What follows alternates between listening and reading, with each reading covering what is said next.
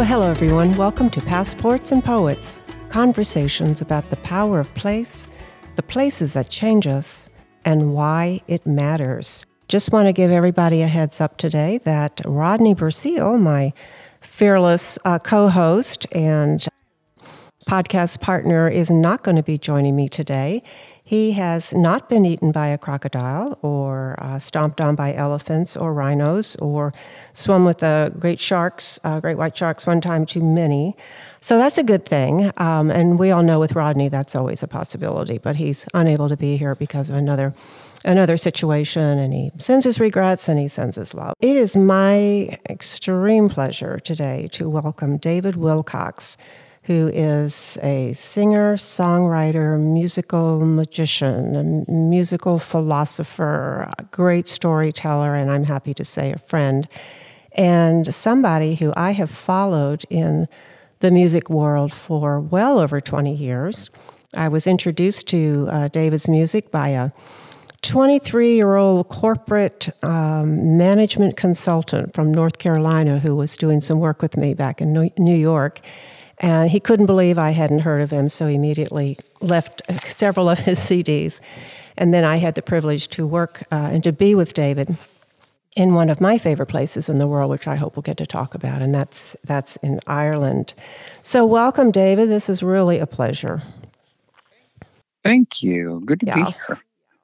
I want to start out with just a little background because I was refreshing my memory about uh, some of your personal roots, and I understand that you're originally an Ohio boy, a Midwest boy. That is true. Yes. Well, you know, I have to say, I have never met a man from Ohio that I didn't think was just totally wonderful. So I'm, I'm glad, I'm wow. glad the uh, the record still stands here.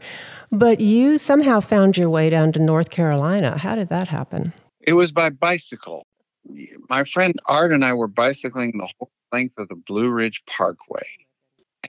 It was uh, a spectacular ride, but um, the problem was we we couldn't bring our guitars. We were traveling very light, so um, we were asking other travelers, where do we find you know musicians? And they said, well, there's this little hippie school called Warren Wilson. When you're going through Asheville, you just head a little bit east. And so we went and um, we found lovely musicians and wound up staying on campus for a few days before we continued our bicycle trip.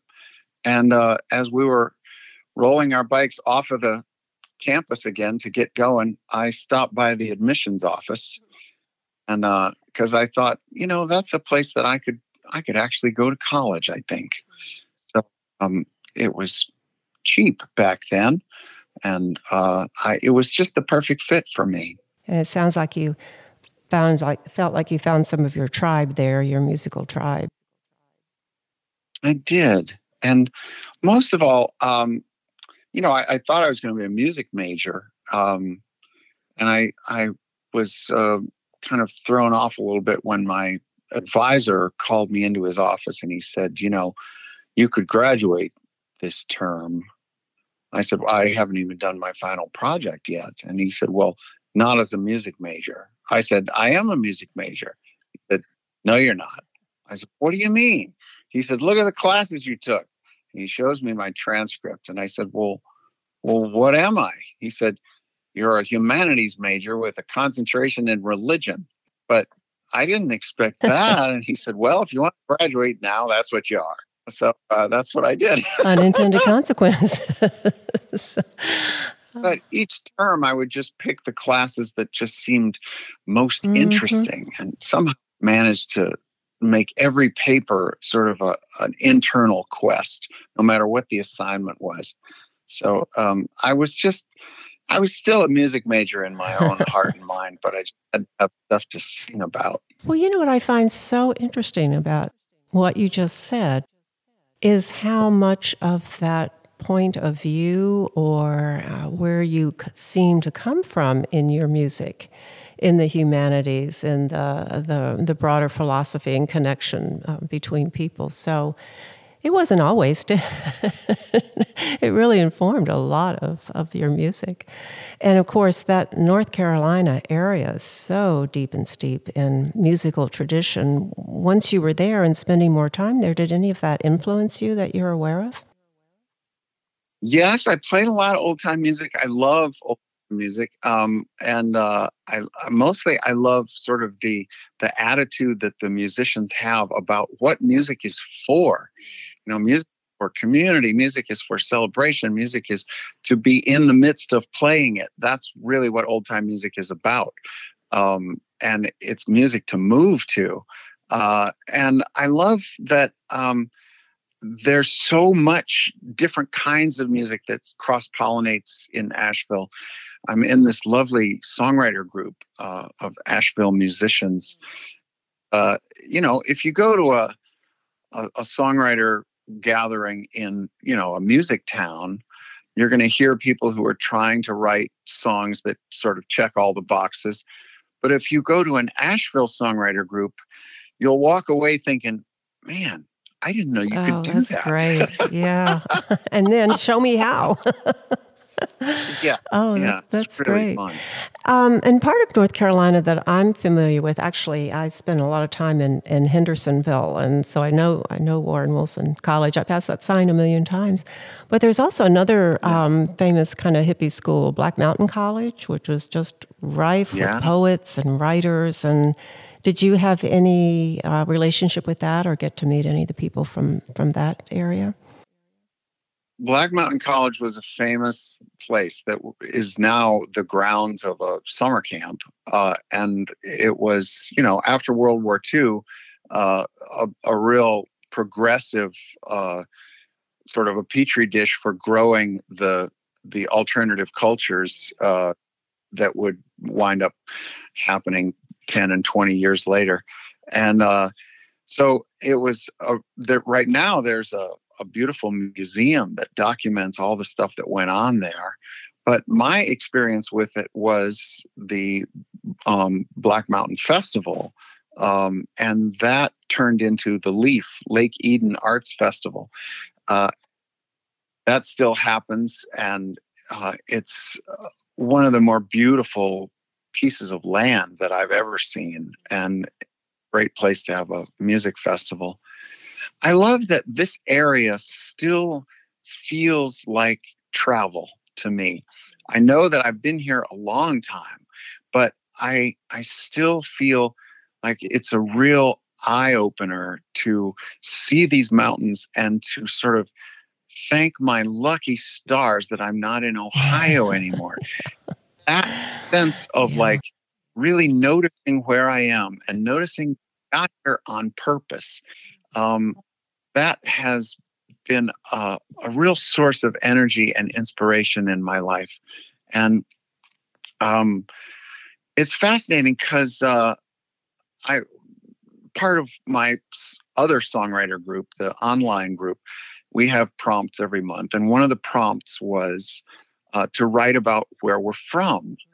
And so right away, I thought, okay, well, the song is going to be called I'm From Nowhere because it's about Mentor, Ohio, where nothing ever happened.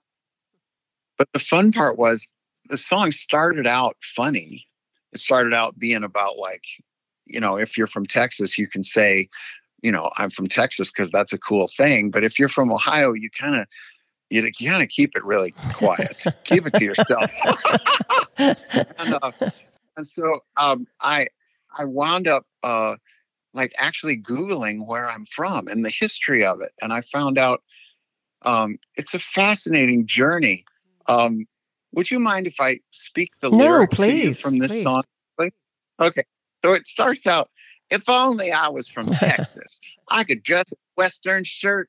I could wear those boots and find my roots kicking the down home dirt. I could tip my hat and say, Yes, ma'am, when the barbecue's red hot. If only I was from Texas. I wish I was, but I'm not. I'm from nowhere. In the beat up buckle of the Rust Belt where the fields of soybeans grow, I made a vow and I'm grateful now to escape from Ohio It's a marvelous thing to be from there because no matter where you may roam, you're bound to feel you found better and you never have to go back home. I'm from nowhere, the mid Midwest. Each place you go there, it's like all the rest. There's no air of mystery rolls off my tongue, no sense of history from where I'm from. But this is the part where I Googled it. General Moses Cleaveland surveyed the Western Reserve. The Treaty of Greenville granted the Indians all the land they deserved. You could call the white folks settlers, but that was a school book lie. What they did was unsettling sovereign people and tribes. Straight street houses, flat green lawns. Once this was forest, but now that's gone. No sense of history, because all we learned in school was we all had a happy Thanksgiving and nobody ever was cruel. I'm from nowhere. But this land must have had stories that nobody here can recall. We dug up all of the native graves to build the Great Lakes Mall. We like to think this is where a suburb so serene, no murdered women and children, no blood on the battle scene. I'm from nowhere. Oh, it's flyover land. Newscaster plain speak, boring and bland. No air of mystery rolls off my tongue. I'm from nowhere. What have we done? There's no sense of history from where I'm from. Wow. and that's such a great example of how when you're writing a song, you start off thinking it's about one thing. and, yeah. and just by writing it, you realize, whoops, nope. it's about something else. Wow. Hmm. Well, the the bookend to that, David, is the first song I ever wrote was called "What Am I Doing in Texas." so oh, it was kind of the opposite of that. Like, how the world did I ever get here? Oh, I'm I'm dancing yeah. to cowboys, drinking Shiner Bock beer. Okay. Um, well, thank you for having that uh, and, and reading that because, you know, as an army brat. Um, and growing up in a lot of places, that was the dreaded question.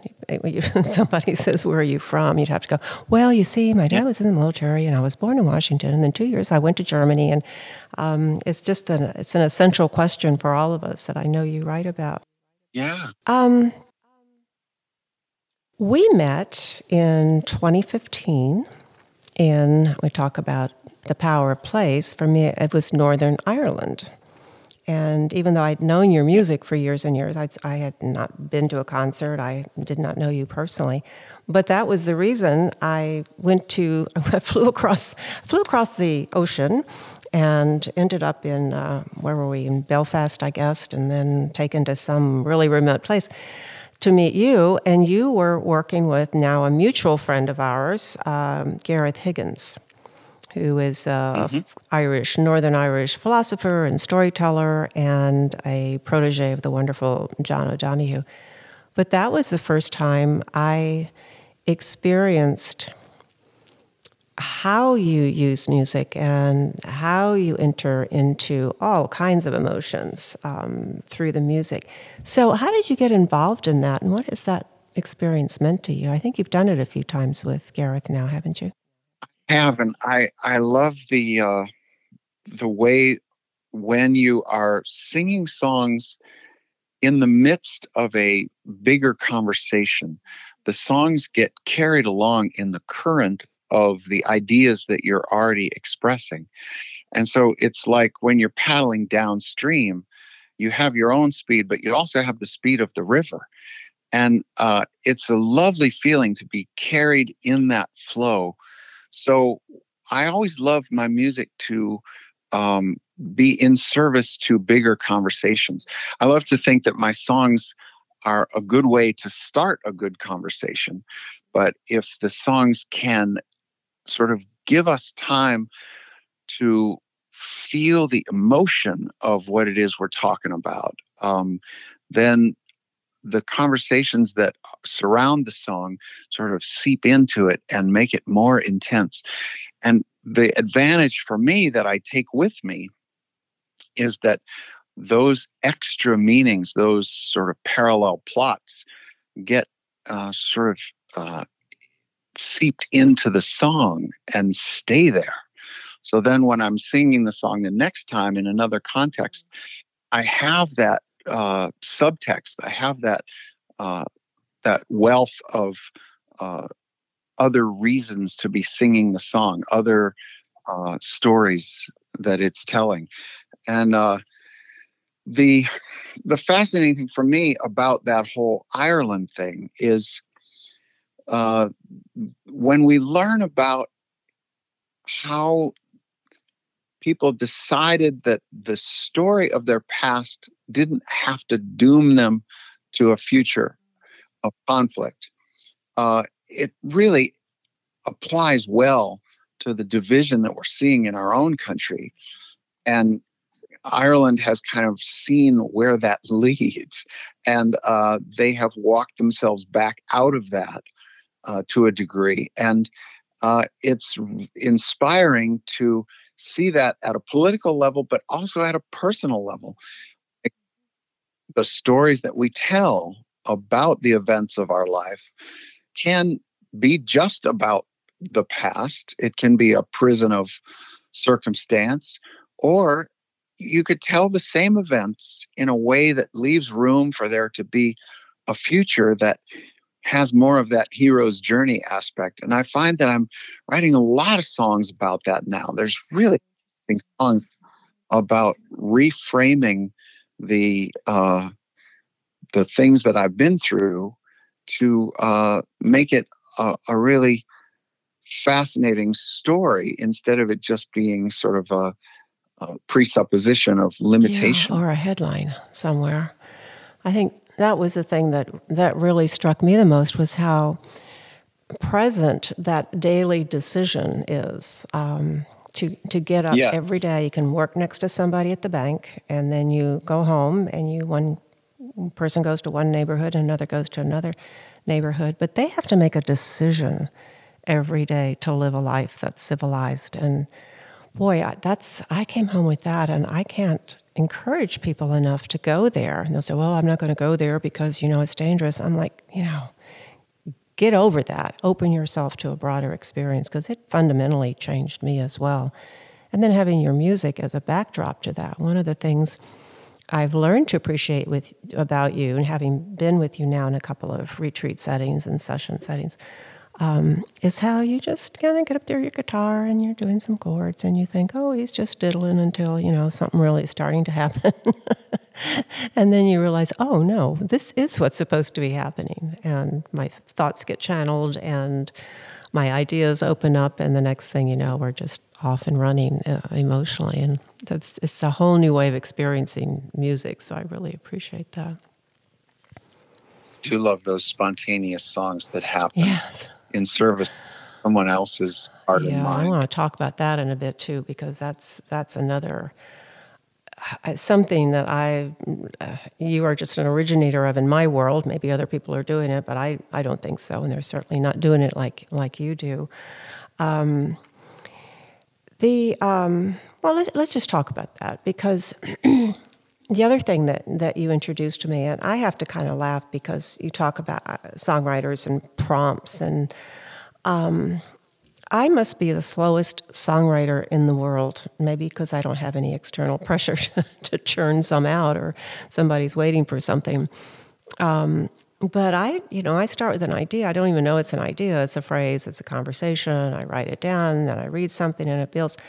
But for instance, this last song, I just quote big air quotes here. Finished. Um, took me about five years to write. I know. I'd never make a living at this, would I? and it started at a Folk Alliance um, conference five years ago when somebody said something to me about a song and i'm i am in awe i mean it's a i know it's a discipline i also know it's a muscle but when i have been to songwriter workshops and weekends and somebody says okay pull a pull a thing out of a jar and that's your prompt and go home and write one and be ready to you know have it tomorrow i was like well I might have an idea and I might have the first four lines, but I'm just in awe of um, the real songwriters that can sit with it and and just make some magic out of it. Have you always been able to do that? For me, Yeah, I'm just I'm just learning how. And the fascinating thing for me is that I feel like the biggest change in my facility with songwriting is my access to my own heart, my access to knowing what I'm feeling and knowing why. And uh, it is songwriting that taught me that. And I, I have through songwriting, I get a hunch of what I might be feeling, and I trust it and I follow it, and I kind of have this time lapse, sort of slow collecting of uh, the truth that I'm after. Uh, and so what I learn is to trust those hunches and to to go on them. Uh, and the the way it is for me now writing a song, I can feel into you know wherever the song starts whether it's a musical phrase or whether it's a lyrical phrase or whether it's just a vibe or an idea i can feel into the scene and the characters and ask myself questions like okay in this song there's always a persona there's like a person who's speaking and who is that person and who whom are they speaking to and why? Those are the questions i answer first and i can feel into the story. And then i ask okay so if you were filming it what images would you use? What images sort of uh, hold that same emotion? Um, and uh, the the way we can make the scene speak to the interiority uh, is so powerful in songs and uh, so um, for me wherever it starts i just go to what am i feeling? Like for example if i get a musical idea i will ask myself let's pretend that this is the soundtrack to a scene in a movie. It, what's the scene? You listen to the musical phrase that you have and you say what do we know just from this about the scene that this is describing? What emotion is this? How does it change? Where is it coming from? Where is it going to? You know, where are the surprises and where are the certainties? All of that has parallels in stories that I have lived. And so if I start with a musical phrase, right away it's reminding me of feelings that I felt and that reminds me of places that I've been, people that I've talked to, ideas. And so it it leads me right there. So it's always heart first uh, for me in in songwriting. I know this isn't my private songwriting workshop, but I'm going to treat it as if it is, because that is really powerful and helpful to me as a cabaret singer, doing the standards and doing that whole genre and art form in New York uh, for many years. They always start with "Who are you? Where are you?" and and what they call inhabiting the music. And it's always yeah. seemed easier to me to do it with a Frank Loesser song than it has with my own. And, and part of that is the closer you get to your own truth, um, at least at this point, the scarier it can can be. So, tell me more about that fear. Why would it be scary? Oh, now you're doing your thing. hey, folks, for listeners, I know we're supposed to be talking to our audience, but this is what it's like to work with David. Why would it be scary? Because Oh, because I, I think for myself, I would say everybody, but I'm only going to speak for myself. There are aspects of disappointment and pain, uh, hurt, unrealized or potentially never realized dreams that can always stay there if I don't call them out and name them and saying, well, that sucked, you know, or, or this really broke my heart and I hadn't intended it to. And yet, that's exactly the very thing when I get to that point that I know I need to be doing. And working with a great songwriter like you or with a great cabaret mentor is when they they ask you that you know so why is this so scary? Or if it weren't scary what would it sound like? It is just so fascinating to me. And i i have compassion for that fear of what i'm calling old pain stuff that we've lived through before it's not going to be more intense than it was the first time and we lived through it.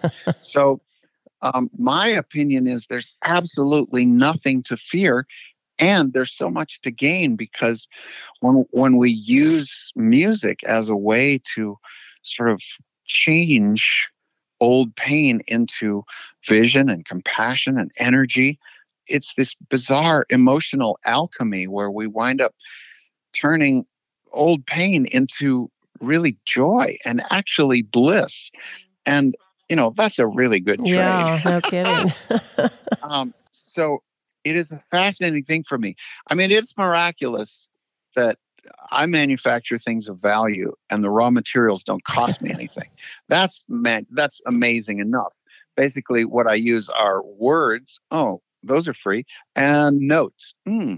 Well, I can make those out of nothing. so you know, uh, most people have to buy raw materials. You make a house out of wood, but I make songs out of stuff that's free. But what's even more spectacular than that is the worth and the value and the real power of the songs not only comes from old pain, which is free, but it transforms old pain into a perspective of life that is more full of optimism and possibility.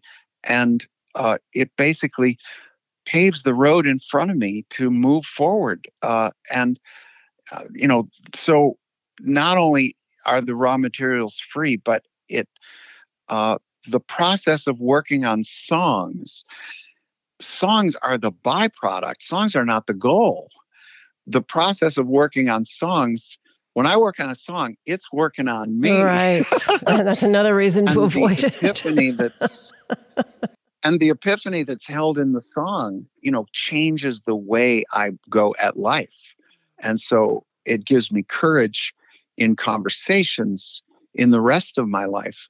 You know, the thing that I always wanted was, you know, to live my life the way I got a glimpse of how it could be in my music.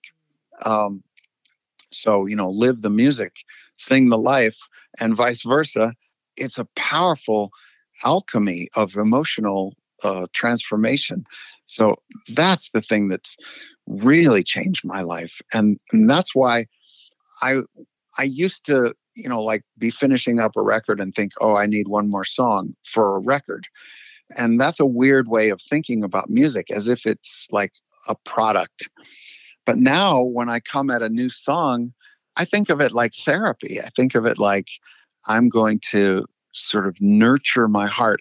I'm going to make a clearer path between the subtle yearnings of my heart and the understanding of my mind. And if I can make a better path through the wilderness between heart and mind, then uh, my navigation system is more integrated. And I mean navigation in terms of like what I really want, what really matters. Where's the soul of it? Where's the juice of it? Where's the real fun of life? And uh, so that's the thing that has given me the most out of working on music is just that emotional uh, integrity of uh, learning how to sort of trust in all of the senses that I'm getting about where I'm at in life, and senses including uh, the subtleties of how it feels, deciding between several options in a song is a simple little harmless exercise but i apply it to everything. When i'm out on walkabout I will come to an intersection and look one way and look the other way and look the third way and wait for my heart to say which one has the juice, which one has the beauty, as if I could know. How could I know? I know. And if I imagine that I know somehow, that wakes up this piece in me that is more willing to take in all the information I'm getting when I'm faced with a decision. And that's why it was so confusing for the realtor when we were buying our new house because I brought the guitar along and I would say, I'll just need a few minutes. And I would bring the guitar in, play the guitar in the new house. You know, there's nobody home. And she would say, uh, So does this sound good? I said, Yeah, sounds okay. But I don't think we live here. She'd say, Why not? I'd say, well, the song didn't really feel right. And she'd say, What does that have to do with the house you want to buy? Doesn't it have more to do with the kitchen? I said, nah, nah. I can't explain it, lady. wow. well, you know, David, it's it's it would be miracle enough. It would be, uh, and it is awesome enough to have you be able to have incorporated that, and that's your substance and where all this begins for yourself. But the other thing that you do, and this is this is something I really did want to talk with you about, is how incredibly quickly and deeply you do that for other people, not just with your songs and, and us relating to your songs, which of course is always a beautiful, a beautiful marriage of that heart and mind. Um, but this uh, and this process that you, I don't, maybe that's a bad word, that you call musical medicine. And I can speak to this to my listeners that are listening to this because I have been the recipient of your musical medicine, and I think it might have even been fairly early in the game when you were doing this. This was in the retreat in North Carolina. And I was a mess, as you you may recall. Just coming out of a, a relationship that was very painful and very confusing and still having a lot of emotional energy around it, and both positive and negative. And you asked the group, uh, when you introduced this idea of musical medicine, you asked the group, does anybody have something going on that you'd like to share? And I was like, well, what the hell? So I did. And I don't know, it didn't take you 45 seconds before you were doing your strumming thing. And I think, okay, he's thinking. No, you were you presented something that was so emotionally true to me that it tapped into levels that I hadn't even been aware of and just, you know, cried and sobbed and sobbed and cried. And it was very healing. It was, it really was like medicine. Um, so, would you talk a little bit about how you started this or what inspired it? Because uh, it's, a, it's such a powerful thing. And then I see some of the the things that other people have requested of you and what the gifts that you've brought brought to them, and it's it just stuns me. I just think I've just never seen or experienced anything like it. It is a real joy for me, and part of the joy is that I I I never really think that it's possible. I never really think I can do this what I feel is um, I go to a place where I'm sort of wanting to honor and understand some other person's state, some other person's, you know, the way they're feeling, the way they're looking at the world. It's as if I just want to get inside that. And uh, so I come in assuming that it has its own reasons and dignity, and I'm just going to sort of sort of feel into that.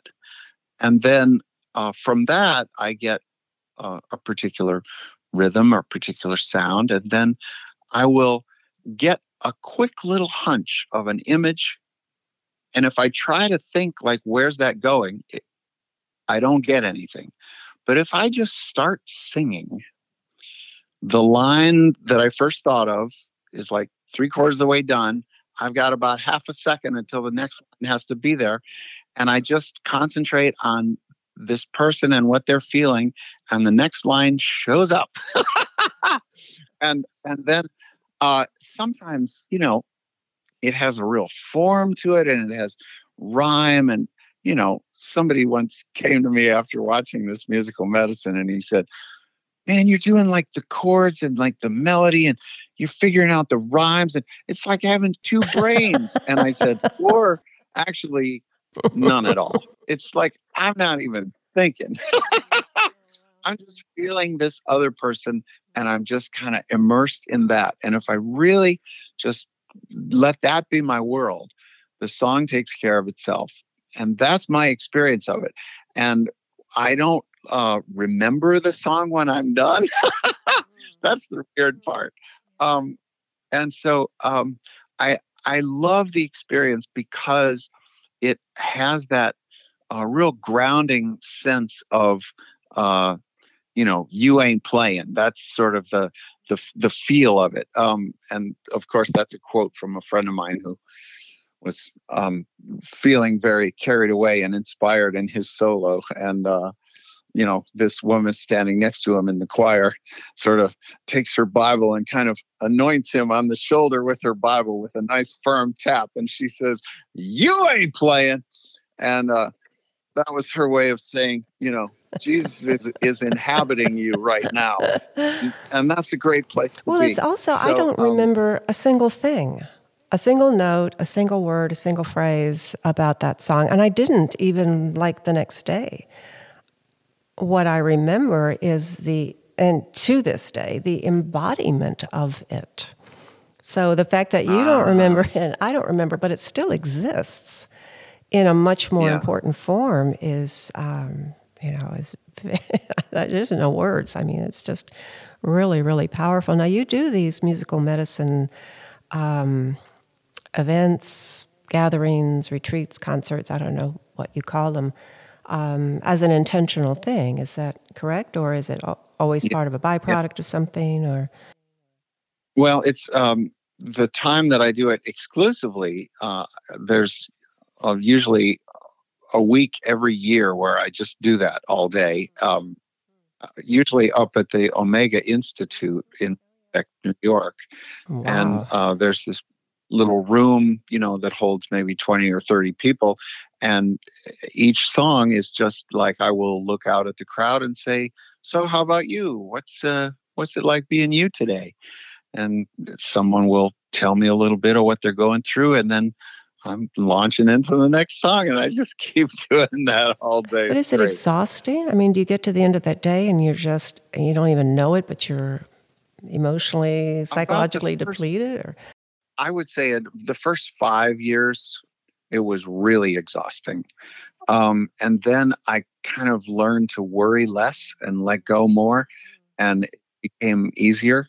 Uh, and and now I love, you know, when I'm doing a regular concert of like songs I actually have written, uh, uh, there's always one song in the night which is a spontaneous song. I will feel the the time when it's right, and I'll say, you know, there must be somebody who's going through something that needs a song that's just for you, just for now, a song that's never been sung before.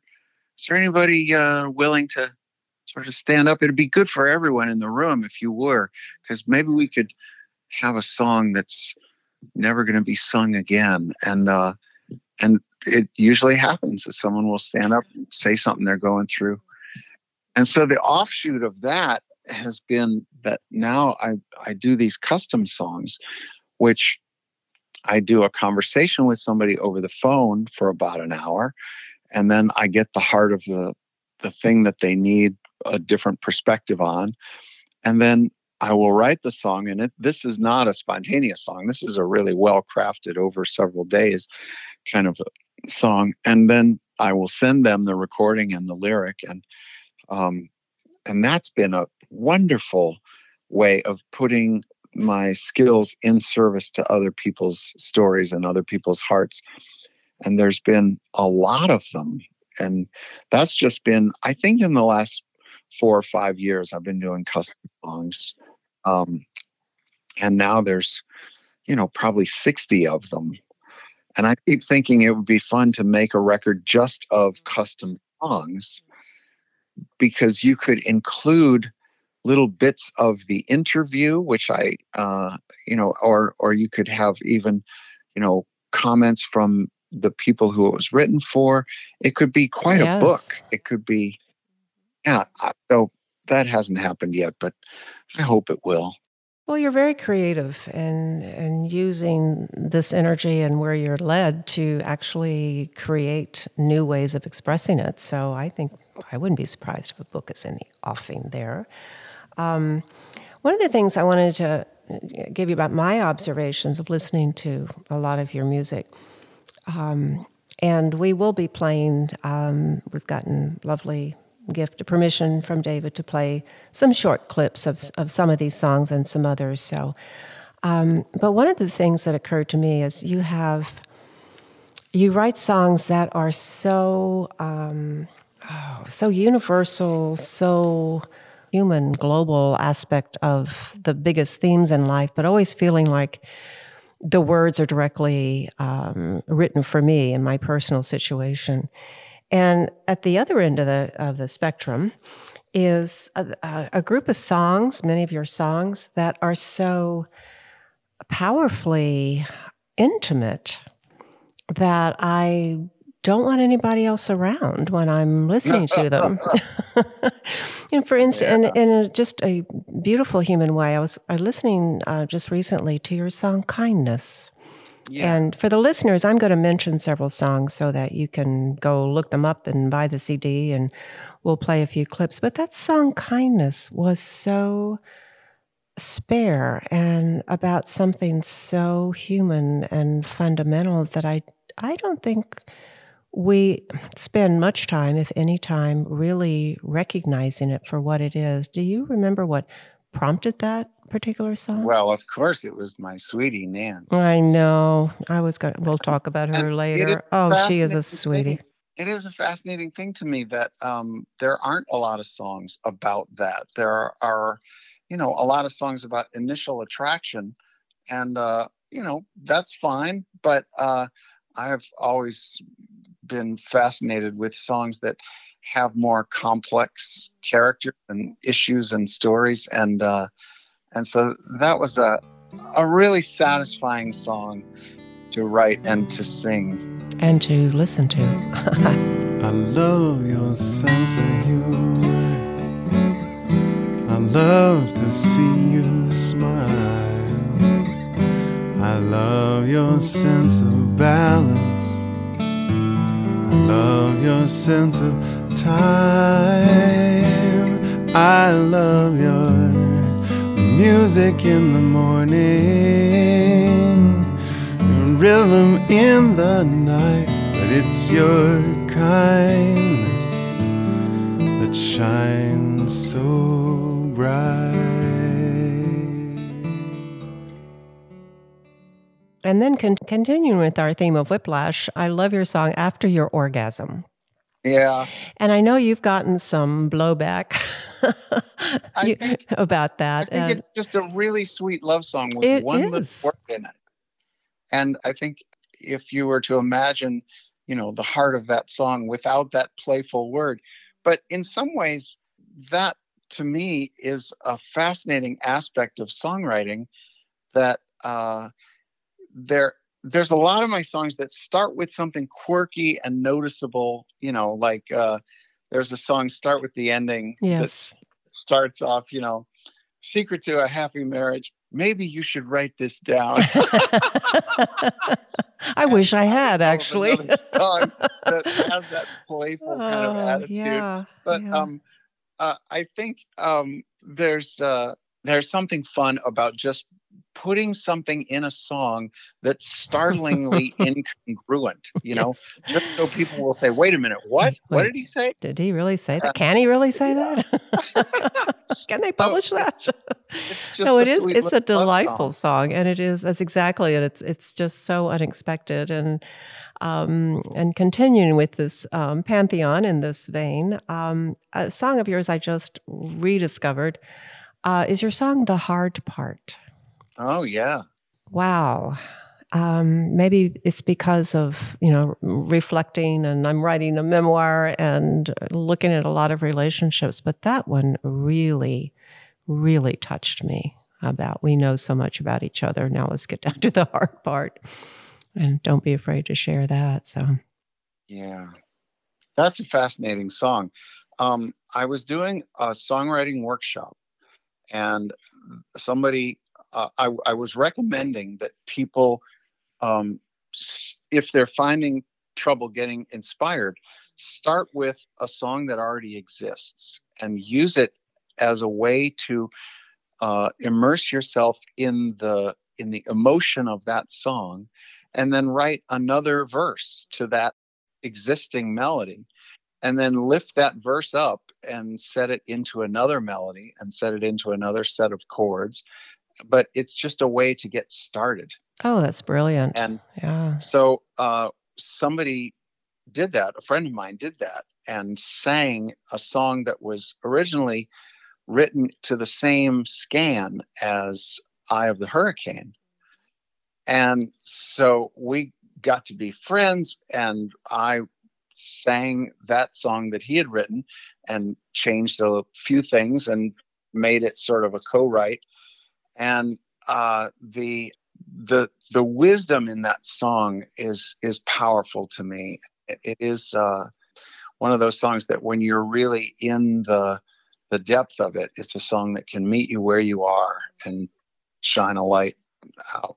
Well, I definitely would like to play a little bit of that for our listeners because that that's how it struck me. I just from the first minute, um, there's something about that that I tap into, and mm. then then I'm off and running, you know, on my my yeah. brain and my heart, and usually my hand at the same time, or scribbling notes yeah. and things.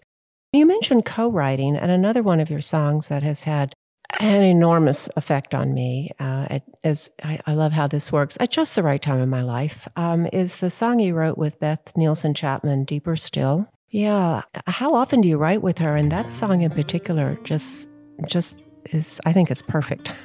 I think it's just We've absolutely probably perfect. written more than a dozen. I would guess fifteen songs, maybe, and uh, and that was. Uh, the first one that we wrote together, and it was a love adventure. And I I really love writing with Beth. She is she does not compromise. She goes for the the song and keeps at it and doesn't sort of you know give up halfway. She really goes for the whole soul of what she's trying to get to, and it's she's really a beautiful inspiration to write with in the tears you gave to me. I found a river to concrete sky, and a stone cold sea. I came to where the emptiness cracked open. and all my fears came crashing through and met the fire of my sorrow. But I found my strength in forgiving you. I never even dreamed how far my heart could go to give my life beyond each death from this deeper well trust. To know that when there's nothing left you will always have what you gave to love. Well, and that song, as I mentioned earlier, I have um, done a lot of cabaret in New York for years, and there's a there's an arc to a cabaret show as there is to any artistic um, something that you put out for yourself or for others. And there is a, a, a spot in the show called uh, the 11 o'clocker. And the 11 o'clocker comes right before the boffo finish. And mm-hmm. the 11 o'clocker is the one that you hope reaches down into your and hopefully your audience's heart and deepest mind and expresses something so true. And this particular cabaret show at that time was about, again, an endings and, and some, a situation. And that was my 11 o'clocker. Mm. It was for me such a powerful expression of something so deep and real and beautiful and difficult um, that it was um, it was the perfect song in the perfect place. So I'm so glad it serves. It's so fun that songs go out into the world and mm-hmm. find them. Yeah, and, it, and as a songwriter and a recorder, unless you hear back, how would you know? you yeah. know, you just put them out there because you put them out there, not for any other yeah. reason. And then finally, the other song in that category for me um, is the song All the Roots Grow Deeper When It's Dry. Ah, yeah. I had just come back from um, three weeks in France in the summer where they had that awful drought. I guess it was 2003 or something, and visiting so many vineyards, and the parallel of the the theme, the voice, the heart in that song just made so much sense on a, a multi level. Here you, you really do see the roots, but they are okay, we were assured, because those roots are ancient and they go down so deep. Yeah. And to be able to extrapolate that to life was, again, just such a gift.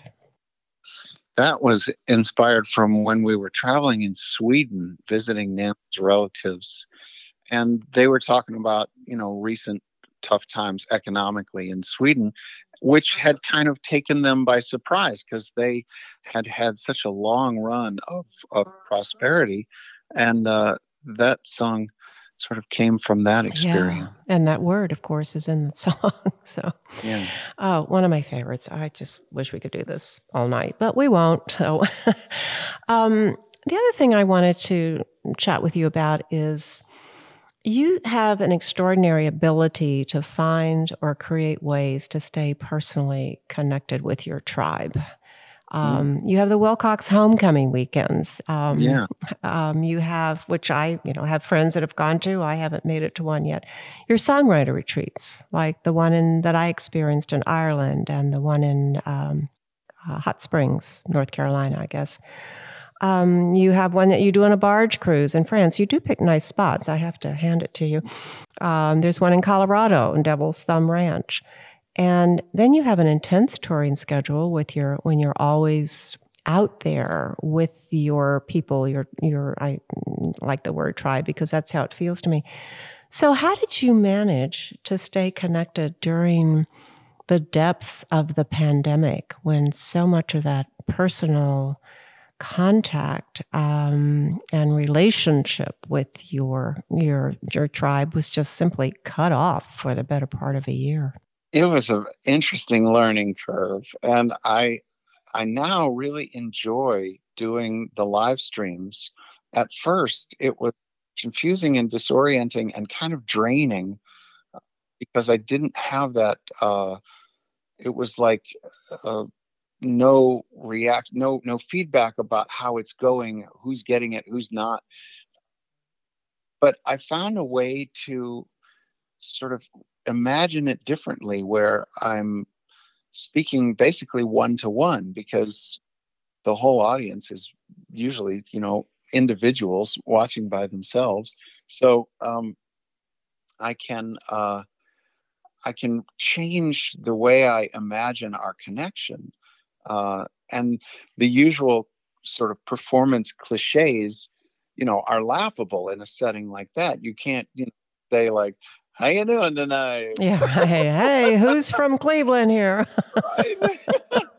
so uh, it became more intimate, and that was a fascinating turn. And I, I, I was able to sort of open up my perception of the uh, how the songs are being received, and I don't have I don't really know if this is possible, but it seems in my imagination that I was able to sort of feel how it was going. That connection somehow um, I could perceive, and um, so uh, it was satisfying in surprising ways. And and then when I started to do live shows again, I discovered that uh, it was as if I had the the sensitivity turned up all the way on perception of how the songs are being received.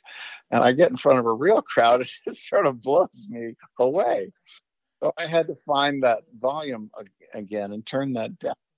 And uh, so it's been a fascinating learning curve. And part of the learning curve was purely technological. I wound up getting a bunch of gear, and my son really helped out loaning me his awesome camera so I made it really look good. And uh, mm-hmm. uh, yeah, I saw a few. They're, they're wonderful. Yeah. yeah. I, I, just think that's um, it's so interesting because you are back again on a, a full time touring schedule, from what I understand, or from what I can see of your schedule.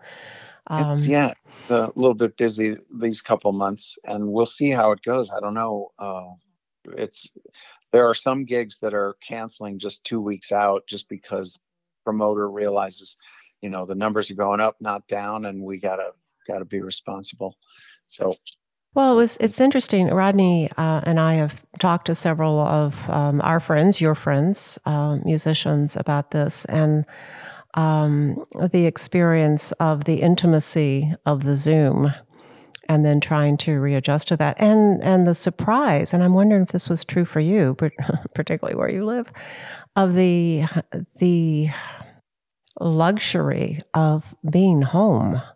Oh my God! Yes I I was able to feel the things that most people take for granted the groundedness the deep dreams that happen sleeping in the same bed uh, the profound nurturing of friendships and you know the love that i have with nance just cooking meals together and just being together a lot it was wonderful and luckily we were um, podded up with our next door neighbors and had meals with them.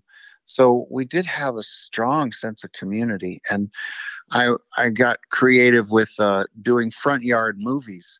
I put the big TV on a giant roller thing that comes out with a sound system on it, and we we would have neighbors bring in the lawn chairs and set up in the front yard and we had the electric blankets in the winter. Oh the, my goodness! Yeah, it was lovely. Yeah, you know, it reminds me of this uh, what I call the aperture. Um, when I was going through a you know particularly wicked and, and fabulous in retrospect time in my life, I was just so much more open. I was just so much more permeable. And I began to wonder if that aperture that I had to that part of myself would begin to close when other things began to happen. I think it's going to be very interesting. Um, I'd love to connect with you and our, our friends and musicians and other artists about what, exactly what you're describing. And are we able to continue to capture the richness of that in the midst of all that was really difficult about, yeah. about the last year? I like the analogy of the aperture because, you know, it's really adjustable and if you put it on mm-hmm. automatic you know it can you can uh, be with a lot of people and you know kind of crank it tight a little and uh, and then open it up to get the starlight uh, it's it's a fascinating uh, comparison and i agree that uh, my heart did learn some wonderful deep lessons during this time and you know i know that's tough to say because there's a lot of people who have been really hit hard. Uh, uh, and yet there were beautiful lessons in the midst of all mm-hmm. that. Yeah. Well, David, I'm going to give that metaphor to you. see what you do. How about if we both do it and see what we come up with as a song? Yeah. I'd love that. What I don't particularly love is bringing this um, fabulous time to a close. You've been so generous with your time. And again, I feel wickedly selfish to have had this one on one conversation with you and to reconnect with you in this way. It's been a, a few years, and I certainly look forward to more. I'm, we're going to put your main uh, www.davidwilcox.com on our um, our page when we post this so that people can have access to it because it's a really really well done um, access point to all the things that you're doing with the information about David's uh, writers' retreats and his concerts and um, the musical medicine weekends he does with our good friend uh, Gareth Higgins and access to your new music is just a great central landing page for so many things that are going on with you. And I'm glad that you make that accessible. I love the link okay, listeners, listen up because I love this link where, and you have to remind me, David, what it's called. You click on it, and you're like, Oh, are you feeling neglected? Well, here are some songs for you. Oh, if you're feeling like your lover just left and he or she shouldn't have, well, okay, here are some songs for you. I mean, it's all of the, and I kept scrolling down and they just kept coming. I was like, yeah, yeah, that's going to be awesome. I'm going to bookmark, bookmark this page. So again, you make, you make yourself and your music and your heart and your soul so accessible to us. So I want to thank you for that. Um, My so, pleasure. so very much. And as always, I need to and want to thank our we call him, Rodney like, like to call him our senior, senior executive producer, uh, award winning, actually, in all seriousness, uh, Brock Glenn Thomas, who is our uh, lifeline and just just the most ebullient force in our life and techno genius. So thank you, Brock, for helping make all of this a reality for us. We want to thank Rupert Neve Designs, who have graciously provided some of the equipment for our podcast, which is again such a gift. Donavon Frankenreiter, who has provided our intro and our outro music. We also want to be sure to thank KWVH 94.3 and WimberleyValleyRadio.org, our hometown radio station, who rebroadcasts um, our podcasts. And we're excited about that and grateful for that. And mostly, we want to thank you, our listeners, for tuning in when you do and giving us the feedback that you do. And remember, you can always leave a comment on passportsandpoets.com or on the sites wherever, as they say, wherever you find your podcasts on Apple Music. Um, I can't even remember all of them. Geezer, Deezer. I mean, there so many, so many of these podcast sites. But thank you for tuning in. And thank you for being a part of this wonderful community that we're creating. Until next time. See the look that's in your eyes that says I must keep most of me inside. Cause you'd never love me if I didn't hide the secrets of my heart.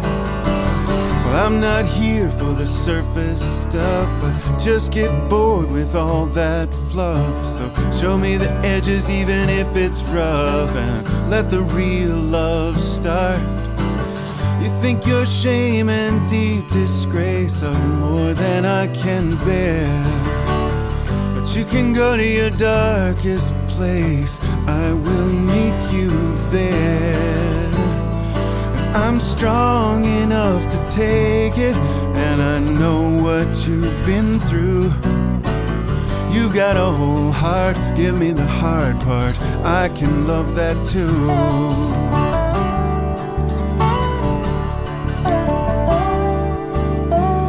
You look at me with some surprise, and I see the doubt that's in your eyes. Like something deep inside you cries with a hunger to be known. Like a tiger born in a city zoo, there's been no place for what's inside of you.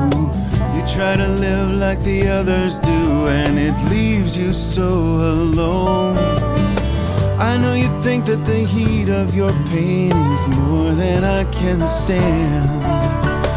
Burn it all in one big flame, and I will hold it in my hand. I'm strong enough to take it, and I know what you've been through. You got a whole heart, give me the hard part. I can love that too.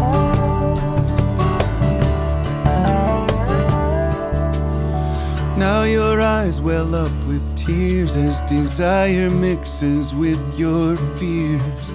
After so many wounded years, can you long for what you've missed? You want a cool breeze to dance with your flame, a long lost lover who knows your true name, a secret garden beyond this shame, and it all comes down to this.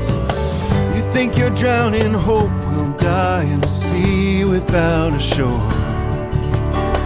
But I can drink that ocean dry and still come back for more.